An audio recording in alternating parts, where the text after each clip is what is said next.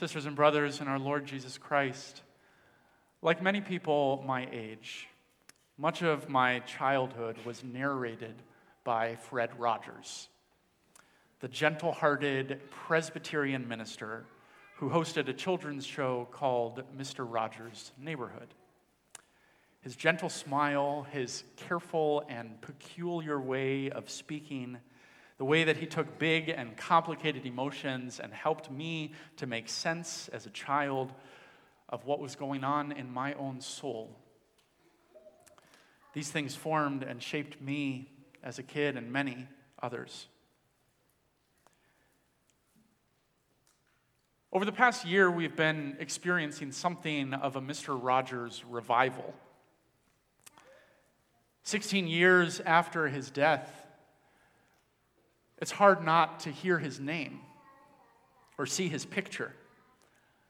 Books and movies and documentaries and articles about his life and work and influence and legacy seem to be everywhere right now.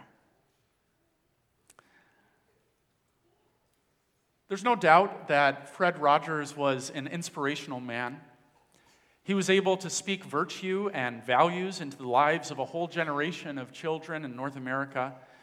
Many of us have ingrained in us the opening litany of his show. It's a beautiful day in the neighborhood, a beautiful day for a neighbor. Could you be mine? Would you be mine? There was a beautiful practicality about Mr. Rogers' programming, a very this worldly focus, even while it was rooted in the principles of the gospel. Mr. Rogers gave us tools to help us deal with our emotions in constructive ways. He helped us explain complicated things that were happening in the world, things that grown ups talked about and assumed we just would never be able to understand. But most importantly, Mr. Rogers taught us that we were special in the eyes of God. That God saw us, that God loved us, even when the world sometimes made us feel like we were invisible, like we were a burden, like we were broken. Mr. Rogers captured and presented the truth of the gospel in a beautiful and deeply personal way. I read an article this week uh, by a minister, a Reformed minister, who reflected on this Mr. Rogers revival. And he wrote that one of the things that Mr. Rogers recognized was that to be human is to be broken. We are all broken broken by the curse of sin, by the corruption of evil in this world. We are all fractured. And all we have to offer one another are these broken pieces of ourselves. And in a world that constantly demands nothing less than perfection, we are never enough. We are never enough for each other, we are never enough for ourselves, and we are certainly never enough for the perfect God who we want to worship. In our brokenness, we cannot love others the way we should. In our fractured lives, we cannot serve God the way we ought. And we all fail.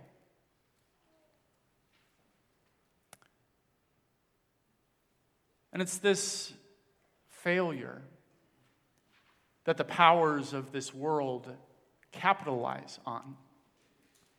Our feelings of failure, our feelings of brokenness, our feelings of never being enough. The powers of this world, in the face of that brokenness, offer us idols that claim to be able to make us whole. Buy this product that will make your life easier Use this app to manage your time. Wear this bracelet to track your health.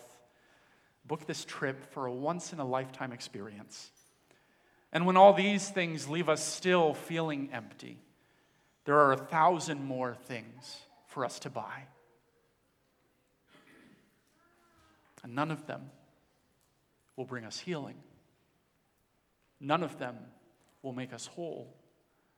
None of them will ever take away that feeling that we are not good enough. And this is where the this worldly nature of the gospel pierces through the din and noise and busyness of our lives to speak truth. Because the heart of the gospel is forgiveness not in some heaven by and by, but here, now. Forgiveness in this world. Forgiveness for this life.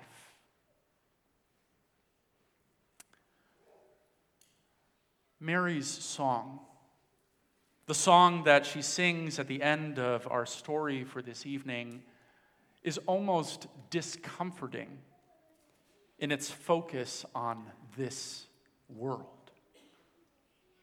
So often we make the gospel a story, a spiritual story about our souls going to heaven when we die. But Mary's song cuts through that spiritualizing tendency and grounds us firmly in this world, on this earth, in this life, this world that God has made, this world that is broken by sin, this world that is being saved by the work of Jesus, this world. Mary's song confronts us with the very this worldly consequences of the good news of God's victory. The proud are scattered, the powerful are brought low, and the rich are sent away. While the poor are gathered in, the humble are lifted up, and the hungry are filled with good things. These are the great things that the mighty one has done, Mary sings, for me. Sisters and brothers, the song of this pregnant teenager does not allow us to lift our eyes to the sky when we speak of God's promises or of heaven. In her vivid imagination, heaven comes crashing down to earth the victory of God cracks through the very foundation of our, idol, of our idols. The forgiveness of God splits open the lies of the powers of this world. Mary's song invites us in this life to reject worldly definitions of success, of progress, of upward mobility.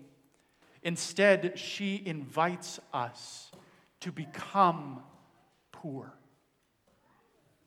to become humble, to allow ourselves to feel hunger so that God can raise us up, gather us in, and fill us with good things. Mary's song invites us to tear down the idols in our hearts and allow God to light the fire of Christ in the darkness of our broken and fractured lives Mary's song invites us to embrace God's gift of forgiveness and find that it is enough, that we are enough.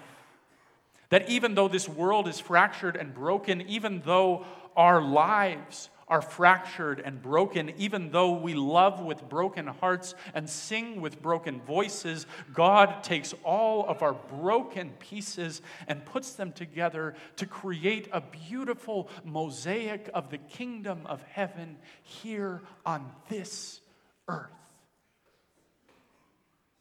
God takes all of our little fires, which on their own are so easy to snuff out